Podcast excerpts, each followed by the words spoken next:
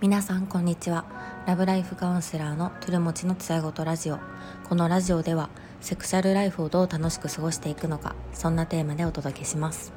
皆さんいかがお過ごしでしょうか？1月3日ということで昨日私おばあちゃんちおじいちゃんちから帰ってきて、えー、と今自宅の方に戻っています。祖父母の家は w i f i がないので YouTube 動画をこう見てるだけで8ギガぐらい使っていました。で筋トレをどうしても欠かしたくなかったので今、えーと、家の方に帰ってきてリングフィット毎日あるのが日課なんですけどそれをやることができてちょっとあのほっとしてます。やっぱリングフィットは毎日やっているので、まあ、出張に行った時は YouTube で筋トレをしいって感じで筋トレは朝に必ずするというのを思っています。今回のテーマなんですが男性不妊でえー、私が「僕の種がない」という本を先日読んだので、まあ、この内容について共有したいなと思います。この本にたどり着いた、まあ、背景としてはセックスカウンセリングの中で、まあ、妊活についての質問をいただくことが、ま多くなったというところですね。妊活の中で起こるこうそれぞれの、えー、すれ違いだったり衝突っていうところの話ですね。私自身妊活を始める機会がやってきた時のために不妊治療について今から知っておきたかったっていうともあります。まず不妊の要因は男女半々にあるんですが、まあ、これもあまり知られていないようです。著者の鈴木治さんなんですが、まあ、その自身の精神に問題があったっていうことで、まあ、妊活不妊治療にも取り組まれていました。NHK スペシャルの日本精子力クライシスっていう番組が1年前、2年前ぐらいにあったんですけど、それに出演されているのも私見ていたんですが、まあ、男性の不妊治療についてはまだまだ知られていないし、まあ、この番組もやっぱり興味がある人しか見てないよねってことを鈴木さんもおっしゃっていました。私も、まあ、僕の種がないっていうのを読んで初めて知ることがすごく多かったです。僕の種がないの舞台は、まあ、テレビ業界です。余命半年となった売れっ子芸人が不妊治療に取り組む様子を主人公の翔吾がドキュメンタリーとして記録に残すという話です。主人公の翔吾は業界人として面白さをとにかく求めています。妊活を提案する翔吾に対して芸人さんは無精子症を告白します。売れっ子芸人が余命半年でさらには無精子症。そんな彼にドキュメンタリー撮影を依頼されて、まあ、興奮が抑えられない主人公に対して読んでいてなんかすごく定期的に嫌悪感が湧いてきます。だけど、まあ、これがこうプロであって、まあ、このドキュメンタリーが、まあ、結果、まあ、いろんな人を心を揺さぶるんじゃないかっていうところで考えると、まあ、何とも言えない気持ちになります。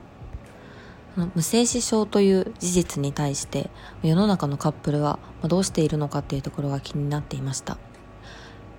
条件が整えば、まあ妊娠する可能性はあります。例えば顕微授精っていうものがあります。これは精巣内から精子回収を試みる、まあこのすごく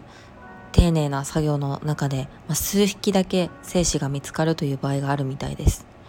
その次にまあ、卵子の方を女性から取り出して勾配率の顕微鏡で観察しながら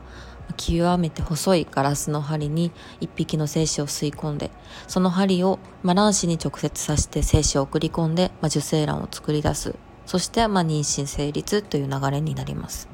なので、まあ、1匹でももし精子が見つかれば、まあ、妊娠が成立する可能性があるということです。この顕微授精なんですがまあ、精子が本当に採取できるのかっていうところは不安がつきまといます。